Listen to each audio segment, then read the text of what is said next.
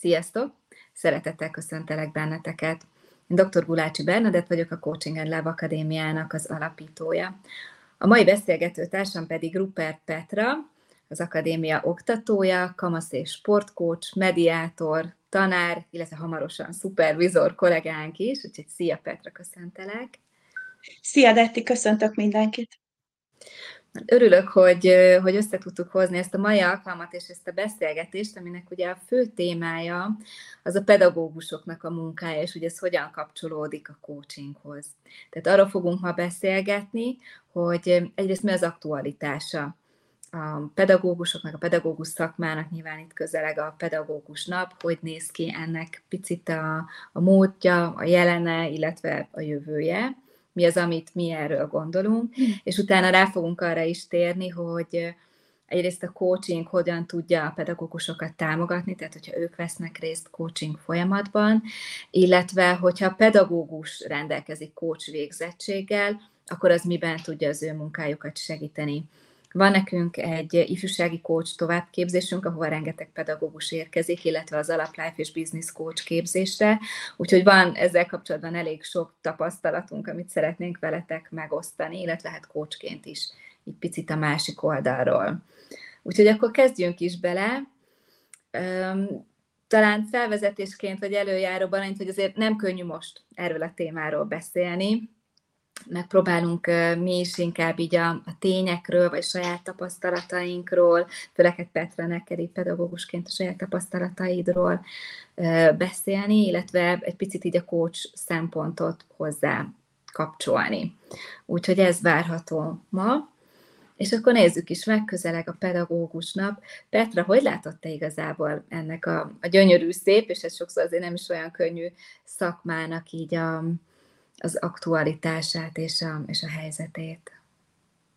Igen, azért is örültem a meghívásodnak, mert úgy gondolom, hogy a pedagógusok megérdemlik azt, hogy így pedagógusnak kapcsán is egy kis figyelmet szenteljünk a munkájukra, hiszen a jelenlegi helyzetben kimondott, kimondatlan dolog, de a pedagógusoknak segítségre van szükségük, illetve a beszélgetés célja az is, hogy inspiráljuk egy kicsit a szülőket, a kollégákat, hiszen egy gyönyörű hivatásról fogunk majd beszélgetni, és annyit elmondanék, hogy én úgy érkeztem meg a beszélgetésbe, hogy reggel itt nagy lendülettel takarítottam, kiporszívoztam a lakást, hogy leve egy kicsit a feszültséget előre, hiszen nem kizárt, hogy engem is el fog vinni a beszélgetés heve. Ez a téma érzékenyen érint engem. 21 évig voltam ugyanis jó magam is pedagógus. Uh-huh. Oké, okay. akkor majd figyelünk erre, hát nyilván emberek vagyunk, és okay. érzéseink vannak, és ezekkel dolgozunk, hogy majd azért mégiscsak tudjuk ezt egy picit így keretek közé tenni. Titeket pedig arra bátorítanálak, hogy nyugodtan kérdezzetek, vagy osszátok meg menet közben a saját véleményeteket, tapasztalatotokat, és akkor én ezeket fel is fogom Petrának olvasni. Oké, okay. hát ugye én, amit láttam, saját magam diák szempontból, amikor én jártam így a oktatási rendszerbe, láttam azt, hogy azért ugye nem is könnyű a pedagógusoknak a munkája, és ezt azért látom kócsként is, illetve szupervizorként, hogy hát ugyanúgy, mint bármilyen másik munkahelyen, azért itt is lehetnek szakmai konfliktusok, nyilván akikkel dolgozunk, gyerekekkel dolgoznak, dolgoznak, velük is lehet rengeteg konfliktus vagy, vagy nehézség, plusz azért ugye van egy adminisztráció, van egy, egy, egy keret is, egy kerettanterv, amit követni kell, tehát hogy azért, ha még nem beszélünk így a, a Covid-ról, azért ugyanúgy, mint bármilyen másik szakmában itt is voltak nehézségek. Tehát, hogy én ezt tapasztalom, és talán az, hogy miért is beszélgetünk erről, nyilván nem csak az ifjúsági kócsképzésünk miatt, hanem hogy azért, amikor a pedagógusokról beszélünk, itt van egy kettős fókusz. Tehát, hogy egyrészt vannak ők, mint, mint tanárok, oktatók, és ugye ott vannak a gyerekek, tehát, hogy emiatt még inkább előtérbe kerül ez a szakma, és hát a szülőket is foglalkoztatja, hogy egyáltalán kik tanítják a gyerekeinket, ők hogy vannak, hogy élik meg a helyzetüket, egyáltalán van-e, aki tanítsa őket, mert azért ez mm, emberileg is, a családoknak, illetve társadalmilag is azért ez egy fontos dolog, hogy kapjanak egy, egy jó szintű oktatást. Hogy, hogy van most ez? Hogy látod? Vagy, vagy akár nézhetjük, hogy mi volt, mi az, ami változott most így a, a pedagógusok munkájában?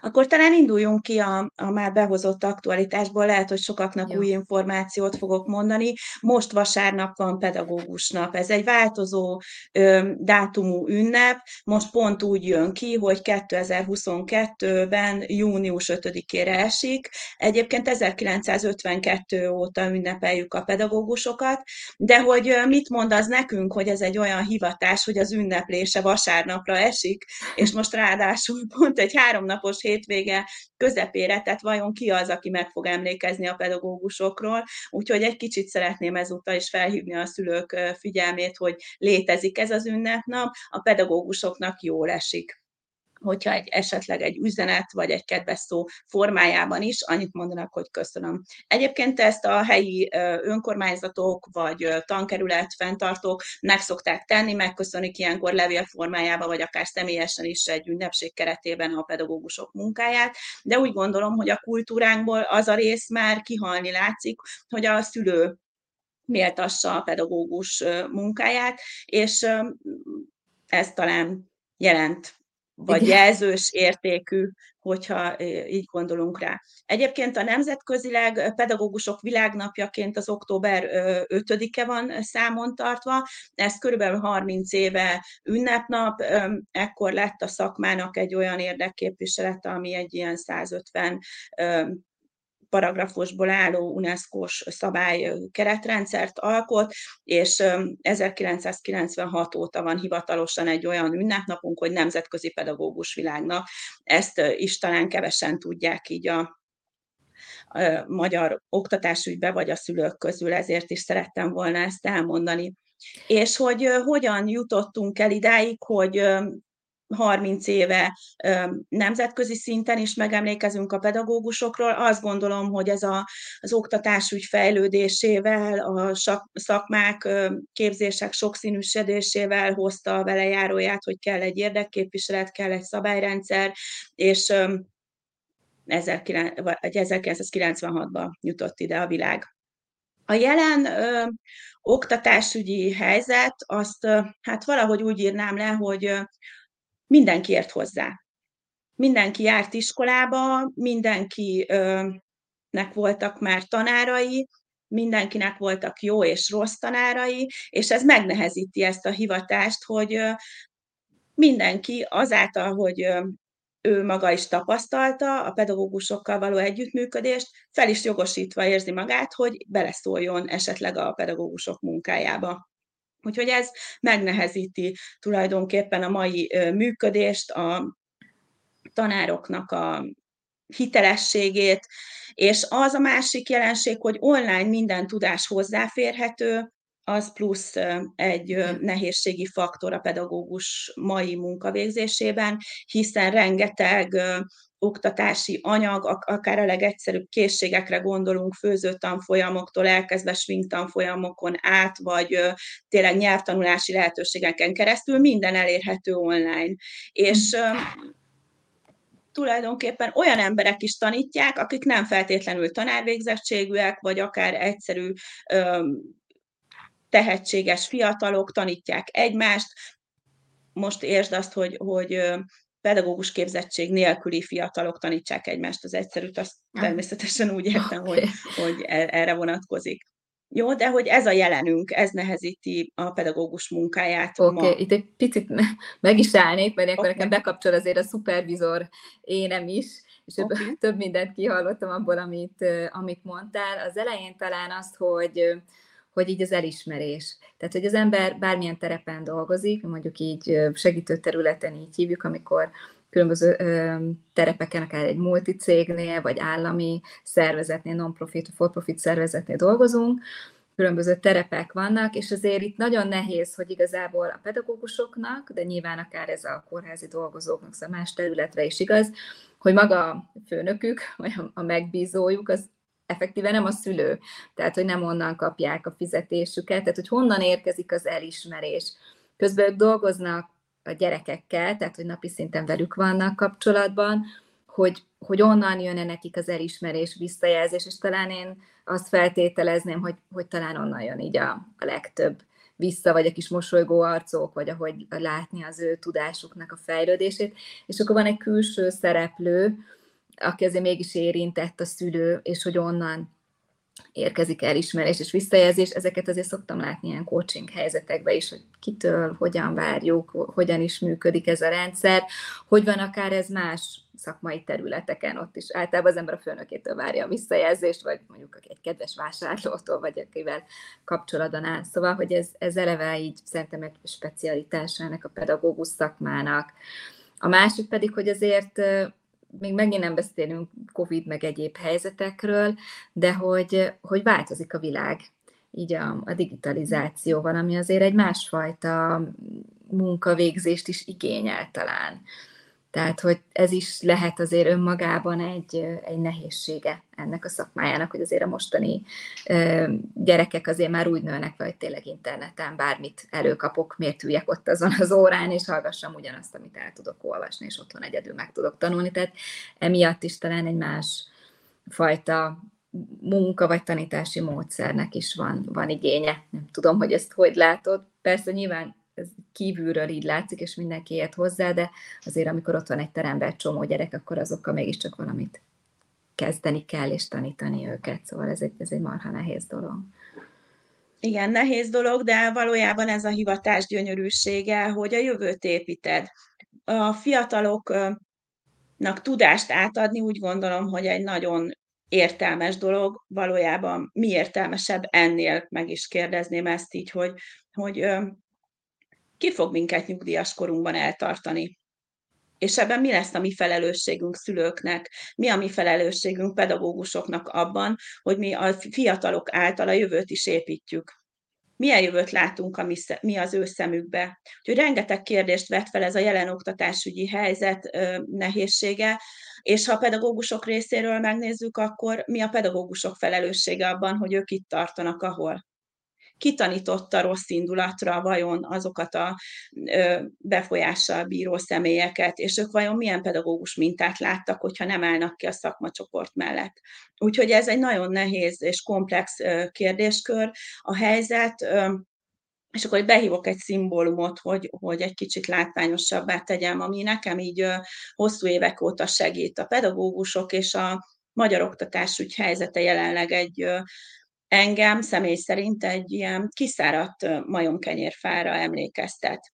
Tehát gyönyörű tudna lenni ez a fa, különleges tudna lenni akár ez az erdő, de nagyon hiányzik egy frissítő zápor. Nagyon hiányzik az, hogy belülről táplálkozzon ez a fa. Nagyon hiányzik, hogy újra elkezdjenek burjánzani a zöld ágai, mert akkor fog tudni táplálékot nyújtani, akkor fog tudni árnyékot adni, vagy akkor lesz éppen messziről is csodálható. Uh-huh. Úgyhogy ez a szimbólum, ez, ez nekem nagyon tetszik, hogy, hogy tényleg mit mond az nekünk, amikor egy magas hegyről ránéz valaki erre a kiszáradt nagyon kenyérfa erdőre, és azt mondja, hogy ja, hát ez a magyar oktatás, ugye ez a pedagógusok helyzete, és vajon hogy érzik magukat azok, akik ebben benne vannak? Hogy ők tartanának-e szívesen a hegyen, ami a messzi távolból egy gyönyörű zöld erdő. Uh-huh hogy ez egy nagyon nehéz helyzet, bármelyik perspektívából nézzük. Örülök neki, hogy tudunk erről beszélni, de a kérdés ott leveg a levegőben, hogy, hogy kinek, hogy és milyen módon fog segíteni. Uh-huh. Mi a pedagógus lehetősége, mi az, amit ő megtehet a jelen nehéz helyzetben. És azt nézni, hogy a fiataljaink rá vannak bízva erre a tényleg frissítést igénylő közegre, és ettől függ a hétköznapok, családok élete, hiszen a fiatalok 35 óránkat töltenek ezen a helyen. Igen, tehát azért is gondolom, hogy ez egy különleges fontos terület ezzel foglalkozni, mert hogy azért a, a, a gyermekeink évekig járnak az oktatási rendszerbe, és napi szinten az életüknek tényleg a nagy részét ott töltik, és ott találkoznak a pedagógusokkal, tehát ezért nem mindegy, mert nyilván rájuk is hat maga a rendszer, ugye itt a rendszer szemléletben gondolkodunk a coachingban is, tehát van egy rendszer, ami alá tartozik az oktatás, és a rendszernek a, a helyzete, a, az ő lehetőségei, vagy a, vagy a tehetetlensége azért kihat az ott dolgozókra, és az abban szereplőkre is, és hát nyilván a, a diákok is ugyanígy ugyanígy ezeknek a, a részesei. Közben jön majd Jön kérdés, ja? kérdés is érkezett, hogy, hogy Petra, te már múlt időben beszéltél arról, hogy nem vagy a pályán, és hogy, hogy mi ennek az oka. Nyilván érkezett olyan kérdés is, hogy mi lesz az oktatással, ha azok, akik szívvel, lélekkel tennének, érte nem maradnak a pályán, de ha maradnak, akkor nincs nagyon más lehetőségük, mint a kiégés ezek nagyon fontos kérdések, mindjárt beszélünk az, akkor ezekről Igen, is. abszolút értem a kérdést, és szívesen meg is válaszolom egy, egyből, mert az én életemben összefügg a kettő. Én nem szerettem volna kiégett német tanár lenni. Én egy olyan személyiségű vagyok, aki ment előre, mindig is akart segíteni a fiataloknak, mindig is jobban akarta csinálni, amit, amit csinált, mindig is komplexebben akart nevelni. Ezért lettem mediátor, amikor szakmunkás osztályon volt, és konfliktusokkal terhelt volt a hétköznapi életvitelünk. Ezért lettem sportkócs, amikor sportosztályom lett, és segít, szerettem volna az ő élethelyzeteiket speciálisan segíteni és valahol ebből a, tanulásomból, a fejlődésemből, a lehetőségeimből nőtte ki magát az, hogy volt lehetőségem egy más utat választani, volt lehetőségem tovább lépni, és jelenleg is fiatalokkal dolgozom, hiszen a hivatástudatom az, az az elköteleződésem az megmaradt, de már nem mint német tanár, mert azt gondolom, hogy amikor 14 ezer forintért lehet venni egy kütyüt, ami bemondod magyarul és kimondja németül a dolgot, a, a, az adott gondolatot, vagy érzést, vagy bármilyen kérést, akkor a német tanításban nincs 30 év. Viszont fiatalokat mindig is szeretnénk nevelni, fiataloknak az életvitelét, a megoldásait, a megküzdési stratégiáit mindig is ö, szeretni fogjuk támogatni, legalábbis én, és a lehetőségeimből ezt láttam meg, ez nőtte ki magát, és ö, szakmai pályafutásomban jelenleg itt tartok, de hangsúlyozni szeretném, hogy nem pályaelhagyóként tekintek magamra, hanem egy kicsit pályamódosítóként, tanárként átmentem segítőbe, és nagyon fontosnak gondolom azt, hogy a kamaszokat, nevelőket is segítsem. Köszönöm, Petra. Azért azt érzem, hogy ez egy, ez egy érzékeny, és ez egy nehéz téma. Igen. Tehát, hogy én azt gondolom, hogy egyébként is minden váltás, pláne, hogy amikor itt van egy ilyen viszonylag uh, nehezebb vagy terheltebb szakmai munka, és az abból való elszakadás, amikor az embernek a szíve meg a lelke azért mégiscsak ott van. És hogy ezt, ezt meg pont, hogy köszönjük így a, a pedagógusainknak. Sokszor elhangzik, hogy, hogy ez a pedagógus szakma, ez igazából mi. Mert hogy nagyon leegyszerűsítés lenne az, hogy valami tudás vagy ismeret ismeret átadás, mert hát ugye annak, ahogy te is mondtad, nagyon-nagyon sok más lehetősége is van, de hogy azért mégis történik ott nem csak egy, egy nevelés, bár nekem ez a nevelés az ilyen kicsit ilyen kett, kettős érzéseim vannak ezzel szóval kapcsolatban, de hogy a tanárok azért mindig, mindig példák és példát is mutatnak a gyerekeknek ugye az életről, a felnőtt szerepről, tehát ez is fontos, és azért az is valahol szerintem egy ugyanolyan segítő szakma, és meg, megvan ez az aspektusa is, amikor valaki tényleg, ahogy, ahogy írjátok, szívvel, lélekkel benne van, mint akár a coach szakma. Tehát nem áll teljesen távol tőle, még ha más is maga a módszer. Számodra, akkor így kérdezem, mi, mi volt akkor maga ez a pedagógus szakma? Mi volt maga a szakma? Igen. Nekem ez nevelésről szólt. Nekem ez a nevelésről szólt. Igen, képességátadásról szólt, a nyelvtanulást azt képességnek gondolom nyelvtanárként, és és nevelés volt. A felnőtt létre felkészítés volt, felelősségteljes, önálló fiatalokat szerettem volna látni ott az érettségig, vagy annó még régen szakmunkás intézet vagy szakmunkás képzésben tanítottam, akkor ott, és a mai napig is azt tudom mondani, hogy, hogy ez azokkal, akik nem potyogtak ki az osztályból, vagy nem kerültek máshová, őnáluk ezt láttam. Ez sikerült valahogy ezt a felnőtté váló folyamatot végig kísérni, és ez egy nagyon szép folyamat mindig három, négy, öt évig ezt élni, hogy évről évre érnek, felnőtté válnak, önállósodnak, megoldásaik lesznek, és felelősségteljes felnőttek lesznek a fiatalok. Ezt a mai napig szeretem így végigkövetni és látni. Uh-huh. Ezt nagyon jó, hogy említetted, mert talán ez lehet, hogy kívülről mondjuk a szülőknek kevésbé látszik hogy itt ez is megtörténik így az oktatáson, és ott nem csak arról szól, hogy na, akkor megtanítjuk a Pitagorasz tételt, vagy valami verselemzést, meg nem tudom, Jókainak az életútját, hanem hogy picit így a, a nevelésről, vagy az életre felkészítésről is szó esik. Nyilván már ahol, most bocsánat, de hogy azért valószínűleg nem mindenhol ez történik, vagy mindenkinek van ez benne így a személyes motivációjába, és talán nem is elvárás a szülőként, mert hát azért a szülőknek is óriási a felelősség abban, hogy milyen gyerekeket nevelünk, és hogy ott kik, kik végeznek. Igen, de a szülőknél is azért azt szeretném hangsúlyozni, hogy, hogy a gyerekét 35 órában, heti 35 órában rábízza egy intézményre, rábízza a pedagógusokra, és rábízza ö, olyan emberekre, akiket lehet, hogy nem is ismer. És hogy akkor nekem szülőként mi a kompetencia határom? Az, hogy bemegyek és segítek annak a leterhelt administratív feladatokkal küzdködő nem tudom, én mondok valamit matek tanárnak, és az a feladatom szülőként, hogy vigyek neki matek fénymásolatokat, mert megláttam egy következő versenyt, na azt szerintem nagyon nem. Tehát a szakmaiságot bízzuk rá akkor a, a tanára.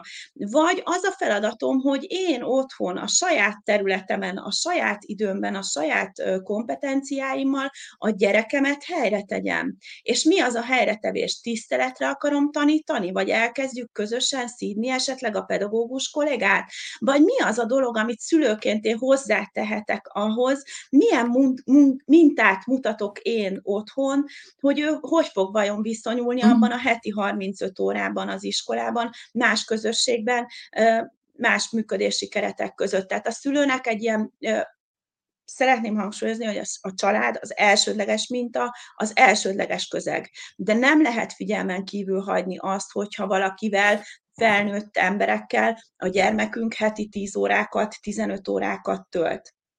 Persze. És hogy ez, ez nagyon... mindenképpen hatni fog. Hatni fog rá, ez abszolút így van. Én is, hogyha végig gondolom a, a tanáraimat, pláne azt a középiskolai tanárokat, rengeteg olyan példakép van számomra, akit láttam, hogy de jó, hogy egy matematika tanár közben a filozófiával is, az irodalommal is tud foglalkozni, és hatalmas nagy tudást kaptunk, amivel aztán tényleg egyszerre el tudtam két egyetemet végezni, azoknak az alapok nélkül soha nem lett volna ilyen, hogy megtanultam mondjuk a szimbólumokban való gondolkodást, de közben meg átéltem olyan traumát is ugyanannak a tanárnak a hatására, amivel megjárhattam terápiába, egy ilyen nagyon igazságtalan helyzetből, szóval tényleg nem mindegy, hogy hova és milyen közegbe kerülnek a gyerekek. Én azt gondolom, hogy ennek egy, ezért egy hatalmas nehézsége, amit te, itt, te is említesz, hogy nem is ismerjük a pedagógusokat. Tehát, hogy, hogy az is olyan, olyan nehéz, hogy rábízom a gyerekeket, még egy szakmai közegre, és egy mindennapi életben, hogyha ha valahova odavinném a gyerekemet, akkor nyilván megismerném, hogy ki van ott, ők is picit megismernék a szülőket, a családokat, lehetne egy kommunikáció, mi a tanárok elvárása, hogy mondjuk nem kell, hogy vigyük azokat a feladatlapokat, de hogy otthon egy picit foglalkozzunk a gyereket, lehetne egy, egy sokkal jobb kommunikáció, és egyáltalán valami kapcsolódás, megértés, mert hogy így, mivel nincs felület, tehát alapvetően szülő sokszor beserép az iskolába, nem ismeri a tanárokat, csak a gyerektől hall róla. Ez is annyira egy, egy furcsa helyzet, de hogy ez így a, a valóságnak a Igen. része. Igen, ez a valóság része, és hogy mennyire fontos lenne az, hogy tényleg a megfelelő kommunikáció, a megfelelő működési mód, a megfelelő határkijelölés megtörténjen. Ez a gyerekeink jövője a tét, a saját jövőnket kockáztatjuk azzal, hogyha mi elkezdünk egymásra, bocsánat a szóért, de köpködni. Igen. Tehát ez picit olyan, mint hogy a, a tanár az egy plusz szereplő a család mellett, akivel kéne, hogy egy közösen jó kapcsolat legyen, és hát nagyon sokszor ugye az oktatásrendszerben erre nincs lehetőség, hogy egyrészt alakuljon ki olyan kapcsolat, ismerjük meg a tanárokat, ismerjük meg egymást, lehessen kommunikálni, kinek mire van szüksége, ugyanúgy, ahogy egy coaching folyamatban, egy szupervíziós folyamatban megtanuljuk, hogy hogy szerződünk, hogy hogyan kommunikálunk egymásról, itt, itt nagyon sok minden eleve már kimarad ebből a, a nagyon fontos rendszerből.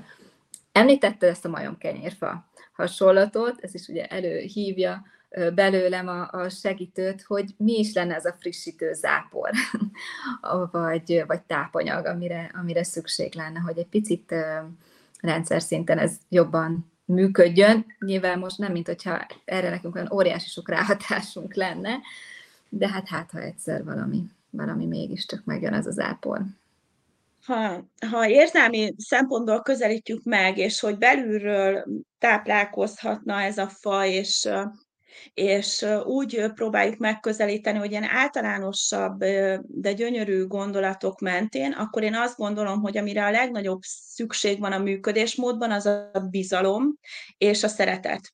Ezek furcsán hathatnak, hogy hogy lehetne szeretetteljesen nevelni, vagy hogy lehetne szeretetteljesen átadni tananyagot.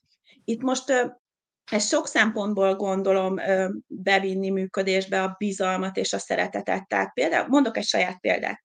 Én szülőként, én szerintem nagyon rosszul tartom a kapcsolatot a tanár szempontjából az iskolából. Alig járok szülőire, fogadórára nem járok. És ez azért van, egyrészt, mert tiszteletben tartom a tanár idejét, a gyerekemmel nincs úgy gondolom túl nagy probléma, megkérdezem, hogy bemenjek-e, nem, oké. Okay.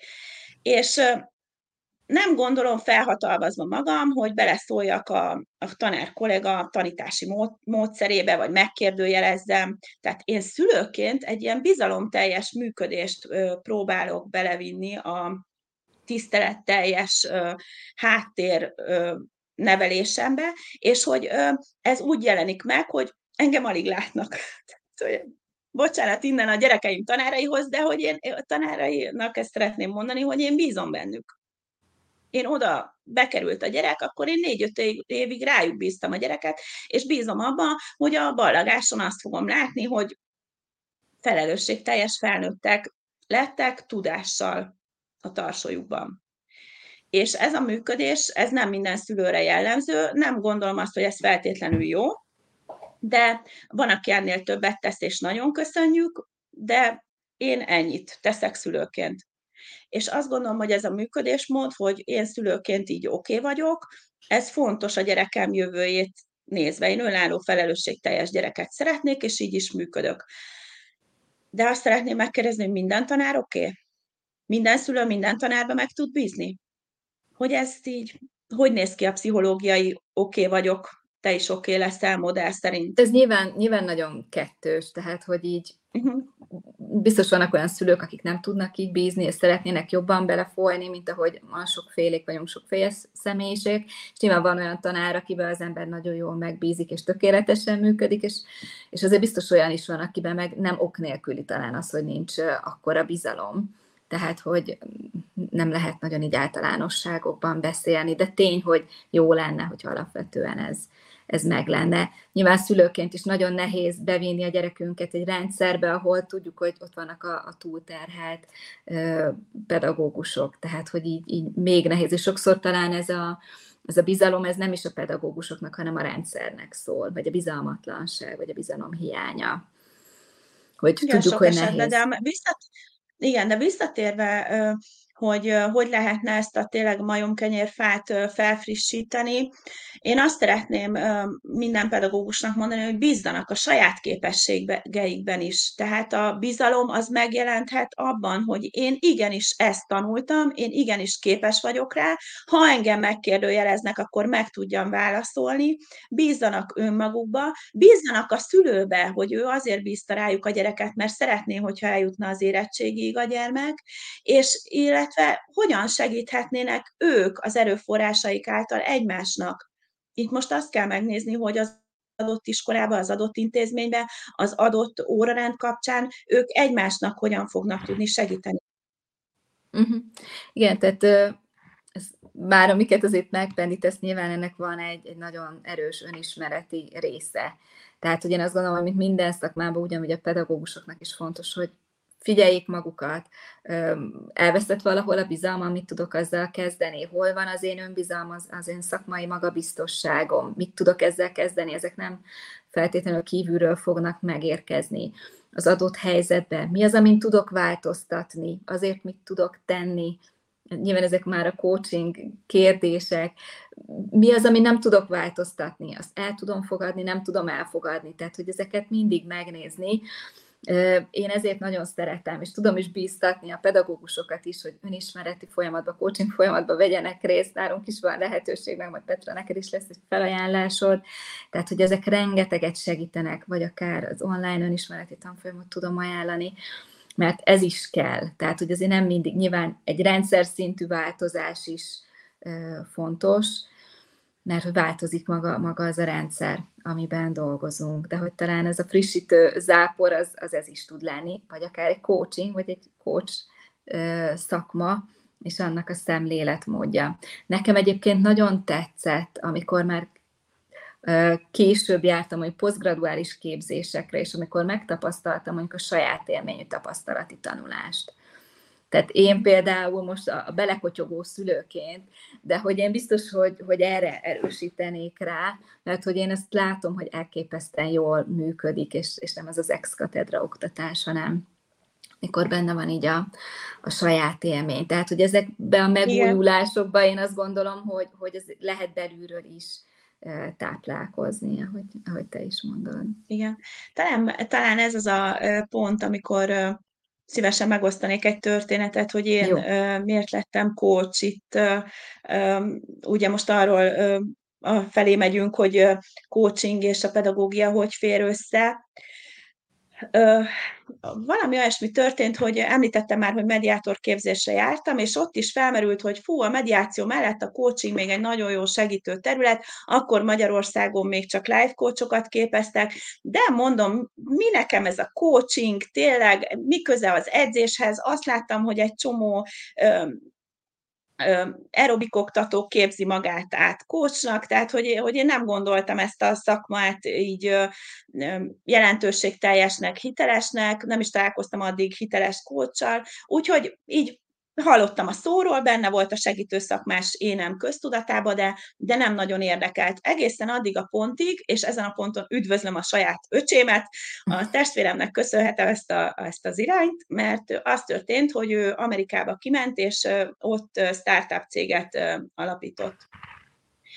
És elmesélte nekem fél év Amerika után, hogy ő kócshoz jár Mondom, mit csinálsz? Nincsenek barátaid? Vagy miért nem hívtál fel engem? Akkor már ugye a nagy segítő ösztönösé nem működött, és azt mondta, hogy azért jár Amerikába a kócshoz, mert egy olyan kócsot talált, aki Európából bevándorolt startup cégeket alapító fiatalokat támogat. És ez volt az a pont, amikor megértettem, hogy igen, van az a segítő szakember, aki úgy tud segíteni, hogy ő tényleg többet tudhat, vagy hitelesebb lehet az adott szakmacsoportban. És amikor megláttam, hogy specifikus sportcoach képzés indul, akkor azt gondoltam, hogy na ez nekem szól, mert én sportolókkal szeretnék dolgozni, sportolókat szeretnék nevelni. És itt jött be az, hogy a specializáció az igenis egy fontos része ennek a szakmának. Kinek vagy te a hiteles segítője? Mi az a terület, ami neked otthonos, komfortos, amiben te tényleg tudsz adni pluszt a meglátásaid, a tapasztalatod vagy a kérdéseid által. Szóval azok a pedagógusok, akik azon gondolkoznak, hogy coaching tanfolyam, vagy ifjúsági coach képzés, őket szeretném bátorítani, hogy ti igenis erőforrással bírtok, és hitelesek vagytok abban, hogy gyerekeket tudtok tanítani, nevelni, képezni, készségeket átadni. Úgyhogy irány, ha eddig még nem billent el a mérleg, akkor billenjen el a mérleg, hogy a coaching az sokat hozzátehet, és akkor is, hogyha ezt nem önálló szakmáként űzitek, hanem csak egy skillként, egy egy olyan ö, tapasztalásotok lesz, hogy az óráitokra a gyerekek szívesen járnak. Úgy tudtok kérdezni, hogy a gyerek előre mozdul. Ö, nagyon sokat hozzá tud tenni a pedagógiai munkához az egész szemlélet, a meg, megoldás központú gondolkodásmód, a jövő orientációja a kérdés feltevésednek. Igenis segítő jelleggel tud bírni a pedagógiai munkába ö, ilyen ö, szempontból is. Uh-huh. És akkor valami ilyesmi volt, hogyha a pedagógus kócsá válna kérdésedre a választ, és hát, hogy miben tud segíteni a kócs, az meg egy másik kérdéskör, attól függően, hogy mi az elakadás, hogy leszel te oké, okay. lehet ez a téma magán jellegű, életviteli, life coaching téma, nyugodtan, bátran lehet segítőhöz fordulnod, ha te neked e, ez az elakadásod a stresszkezelésben tud, keze, tud segíteni, például egy mindfulness coach, vagy vagy párkapcsolati kócsok is léteznek, hogyha párkapcsolati elakadásod van, és ez nem egy olyan dolog, hogy, hogy te segítőhöz jársz, az, az szégyelni kell, hanem ez már igenis, amit előbb meséltünk itt az előző podcastban, hogy, hogy van egy divatja, menőbb, egyre menőbb Igen. dolog ez, hogy, hogy Meg járunk, talán ez a önmagunkért való felelősségvállalásról is szól, tehát uh-huh. hogy, hogy igen, hogy figyelek magamra, figyelek arra, hogy hogy vagyok, és teszek ezért lépéseket, ugyanúgy, hogy elmegyek sportolni, vagy figyelek a táplálkozásomra, figyelek a, a lelkemre is, ugye szupervízióban is mindig azt mondjuk, hogy a szakmai személyiségünkkel dolgozunk, és hogy azt is ugyanúgy karban kell tartani, mint mondjuk a laptopot vagy az autót. Igen. Tehát, hogy ez egy, egy teljesen Igen. jó dolog. A tanár valahol a gyereknek egy minta, egy példa, ha visszagondol, mindenkinek voltak kedvenc tanítónéniei például, mert ők a személyiségükkel, az egész lényükkel dolgoznak, adnak át tudást, győznek meg, de ugyanígy rombolhatnak is. Igen. És nagyon fontosnak gondolom, hogy, hogy oké okay legyen az a tanár önmagával, vagy a világával. Igen. Közben Erika is írta, hogy a gyógypedagógusként is úgy érzi, segítőként vesz részt a gyermekek életében, és hogy kócsként uh-huh. már más keretek között folytatja ezt a munkát, és imádta az akadémia képzését, ezt külön. Köszönöm, hogy megosztottad, ezért, ezért vagyunk itt. Én abszolút azt tapasztalom, egyrészt, aki coachingba jönnek el, pedagógusok, ugyanúgy nyilván vannak ezek a munkahelyi kérdések, vagy munkahelyi konfliktusok, konfliktus a nem tudom, igazgatóval, munkavállalókkal, tehát hogy ezek abszolút megvannak, mint bármely más területen, plusz hát a, azért ez rengeteget ad, hogy, hogy kapunk egy mintát arra, hogy lehet beszélni az érzéseimről, lehet beszélni, ami bennem van, valaki meghallgat, figyel, és hogy ennek mekkora az ereje. És szerintem ugyanez az, amit egy coach képzésen meg lehet tapasztalni, mondjuk itt a Life és Business Coach képzésen is, sokan jönnek pedagógusok, akik vagy mellette szeretnének coachként dolgozni, vagy csak ezt a coaching szemléletet viszik be az oktatásba. És azért ott megtanulni, megtapasztalni a figyelmet, hogy nem kell mindig valamit értékelni, sőt, sokszor nem kell nekem jobbnak és okosabbnak lenni, csak ott lenni, figyelni, kérdezni az érzésekre, szükségletekre, segíteni, felismerni, akár a diákokat is. Szerintem ez egy hatalmas nagy példa, és hogy pont ezek szerintem az, azok a, a pedagógusok, akik még többet tudnak adni a gyerekeknek nem csak szakmailag, hanem emberileg is, hogy ott vagyok, és figyelek rá, és jelen vagyok, és nem mindig a, épp a minősítem, hanem, hanem hogy a, a bizalomnak ez is egy, egy új terepe lehet, hogy megnyílik nekem egy, egy gyermek, és elmondja, hogy mi van benne. Igen, és amit behozott itt Erika, Erika, hogy a gyógypedagógiával kapcsolatos nevelési módok, igen, ők is egyfajta segítést csinálnak, és ők specializálódtak a sérült gyerekekre, és legnagyobb tisztelete minden is nekik, de hogy, hogy a pedagógus nagyon sokszínűen tud úgy támogatni, úgy segíteni, hogy az ő kreativitásával, és egyre több kócs van, aki módszer specifikusan kezdett el mondjuk coaching klienseket fogadni. Például létezik nyelvi coaching. Az idegen nyelvet oktató tanár egyszerűen nem úgy kérdez, hogy lehúzóan, problémaelemzően, hanem, hanem tényleg jövőorientáltan, megoldáscentrikusan gondolkodtat, és létezik ez az irány, hogy nyelvi coaching. Ugyanígy a legújabb dolog, ami szembe jött velem, az irodalom coaching, amikor művekkel, versekkel, novellák alkotásával értesz meg magaddal kapcsolatos dolgokat, tehát hogy nagyon széles skálán és színes palettán mozog ez a szakmacsoport és a mhm. segítséghez fordulók, vagy a, éppen a segítés módja sokszínű lehet. Igen. Még ami eszembe jutott, hogy többször elhangzott a, a kiégés. Tehát, hogy annak a megelőzése, és sokszor inkább a kezelése, tehát ez is nagyon gyakran megjelenik így a, a coaching folyamatokban, illetve a mindfulness-es folyamatokban, illetve a képzéseken.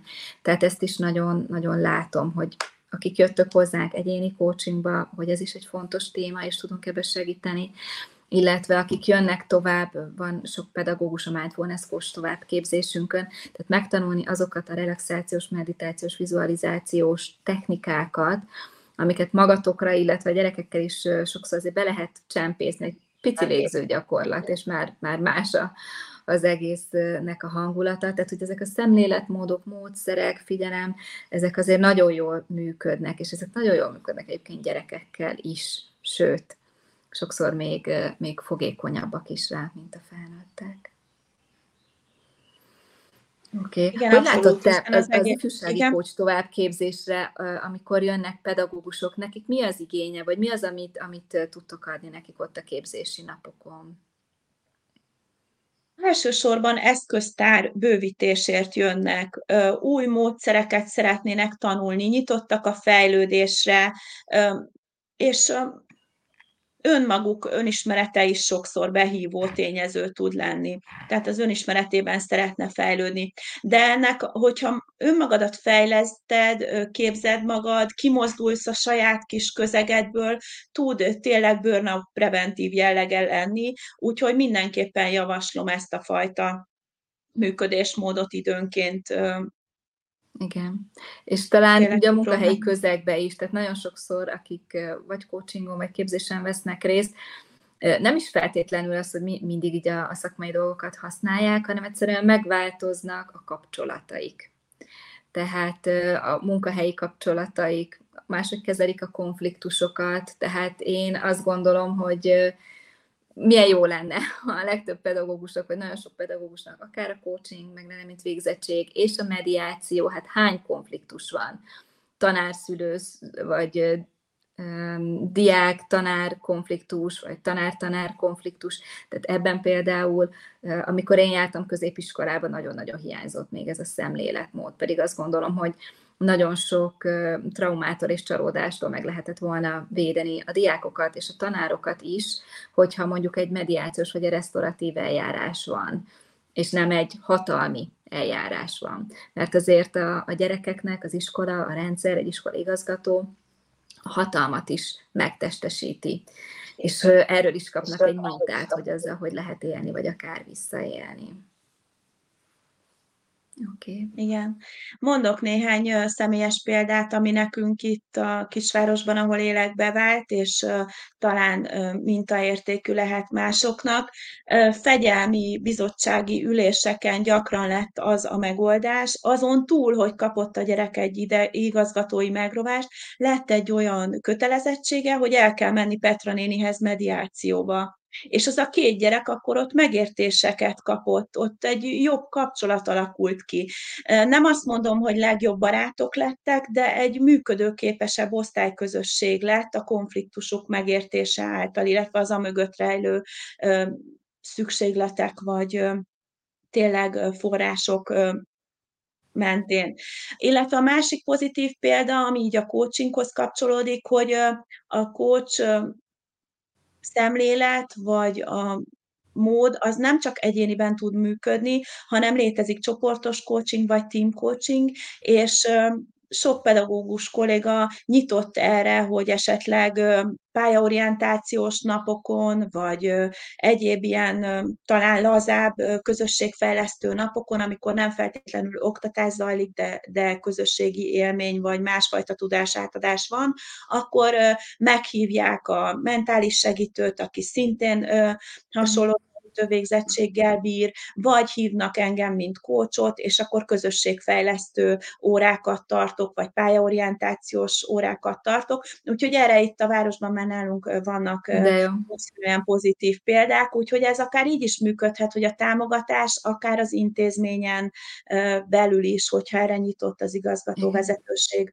akkor ez így működőképes tud lenni nagyon hiszek én is abban, hogyha ez meg tud jelenni, akár bármilyen szinten, akár egy órán, egy programon, hogy megtanulják a diákok is, vagy a tanárok is, hogy hogy tudnak magukról beszélni, megnyílni, érzéseket, szükségleteket feltárni, mert ugye egy konfliktus helyzetben nagyon sokszor már csak a, a tünettel, magával a konfliktussal foglalkozunk, és annak a kezelésével, de hogy mi van mögötte, mi van a diák viselkedése mögött, mit lehet azzal kezdeni, ezekre nincs meg az Igen. idő és a tér. És igen, és mennyivel tartósabb megoldást tud születni. Persze. A probléma az volt, hogy ezért soha senki nem fizetett meg, de ez így, így a munkaidőmbe belefért. Igen, de hogy, hogy ezzel is egy mintát adunk a, a gyermekeknek, hogy hogyan kezelünk egy konfliktust. Mert ugye ő azt a mhm. mintát látja, hogy van egy nálunk hatalommal magasabb szinten rendelkező valaki, és majd ő eldönti, hogy akkor mi van, és minek kell lennie, és kap van valami retorzió. De hogyha egy, egy coaching, egy, egy mediációs szemlélet, vagy módszerben megtapasztalják, hogy el kell mondanom, hogy mi van bennem, mire van szükségem, mit kérek, egy közös megoldást hozunk, az, azért az mennyivel, mennyivel szebb lenne. Közben érkezett még egy visszajelzés, felolvasom, hogy amíg az iskola pszichológusnak még belefért az idejében, nagyon hasznosak voltak a hetente tartott eset megbeszélések, és rendkívül fontosnak tartom a szupervíziót a szakmánkban. Szinte elengedhetetlen lenne, pont azért, mert a pedagógus is ember lehetnek elakadásai, amiben a segítő szakember, illetve az erre nyitott kollégák közössége rengeteget tudnának hozzátenni. Ez is sokat frissíthetne a szakmában, hát a szívemből szólt ez a visszajelzés. Azt gondolom, hogy a szupervízió ugyanúgy, ahogy alapvetően a segítők segítéséről szól, pedagógusoknak, ugyanúgy az egészségügyi dolgozóknak, de az ügyvédeknek és nagyon sok mindenkinek erre folyamatosan szükség lenne, és hát milyen jó lenne, hogyha ez is rendszer szinten tudna működni, mert azért itt mindig a, az anyagi kérdések is befolyásolják. Ugye erről nem beszéltünk, mert ez nagyon nehéz bármit is nekünk hozzátenni, de hogy, hogy ezek, ezek a lehetőségek, amik jók lennének. Igen és hogy akkor én is ezen a ponton egy lehetőséget felajánljak. A szupervízió végzettségemet, ha minden jó megy, két hét múlva megszerzem, és pedagógus nap alkalmából egy kollégának júniusban ingyenesen három alkalmas szupervíziót szeretnék felajánlani, úgyhogy aki az első jelentkező lesz nálam, ő kapja a lehetőséget. Oké, okay. hát ezt nagyon szépen köszönjük. Akkor írjatok nekünk, légy szíves, hogy tudjuk Petrának továbbítani, jó? És akkor az első jelentkező van, ez a hellokukaccoachingedlá.hu, vagy a Facebook oldalon írtok üzenetet, akkor Petra egy három alkalmas ingyenes coachingot felajánlott az első jelentkezőnek. Oké, okay. van-e még valami, Petra, amiről nem beszéltünk? Nyilván ezer dologról lehetne még itt beszélni, vagy mi az, ami most így benned van így a témával kapcsolatban?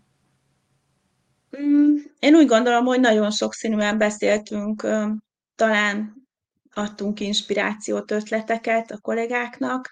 Én azt gondolom, hogy nincs más hátra, mint boldog pedagógusokat kívánjak a boldog kamaszokhoz.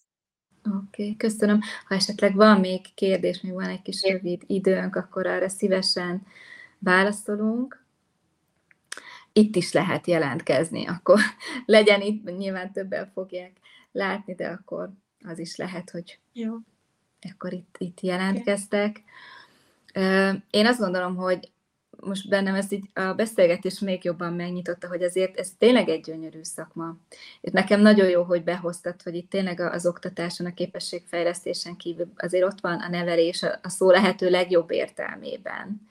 Tehát így az életre való felkészítés, szerintem ez egy gyönyörű rész, és, és én meg hozzátenném tényleg ezt a, ezt a segítő működést már csak a, a pedagógusnak a jelenlétével is. És hát nyilván van egy rendszer, amiben ők élnek, mozognak. Én, én nagyon-nagyon kívánom, hogy tudjuk a pedagógusokat egyrészt elismerni a munkájukat, hogy kapjanak visszajelzést, másrészt, másrészt támogatni őket, nyilván ezért is tartottuk ezt a, ezt a beszélgetést, és, és hát bízom benne, hogy, hogy szülőként is tudunk jól jelen lenni ebben a, ebben a rendszerben, úgyhogy én is boldog, boldog oktatókat, pedagógusokat kívánok, és akkor Sótiné Izsák Klára jelezte, hogy ő nagyon hálás lenne ezért a felajánlásért, úgyhogy szerintem akkor ezt itt össze is kötünk majd benneteket, akkor meg is van, hogy ki kapja ezt a három alkalmas okay. egyéni coachingot. Oké. Okay. Petra, nagyon szépen köszönöm, hogy itt voltál, és hogy erről beszélgethettünk. Szerintem még mindenféleképpen folytatjuk ezt a szakmát, Én és jött még egy jelentkezés is Erikától. Hát már elkelt a hely, de majd, majd meglátjuk, mit, mit lehet tenni. Jól van, oké. Okay. Nagyon szépen köszönjük nektek is, hogy, hogy itt voltatok folytatjuk majd tovább a beszélgetéseket, és ez is visszanézhető. Oké, köszönjük szépen akkor nektek, szép napot mindenkinek, és, és szép pedagógus napot, még ha vasárnapra, pünkösre is legalább egy kis pihenésre esik. Sziasztok! Sziasztok!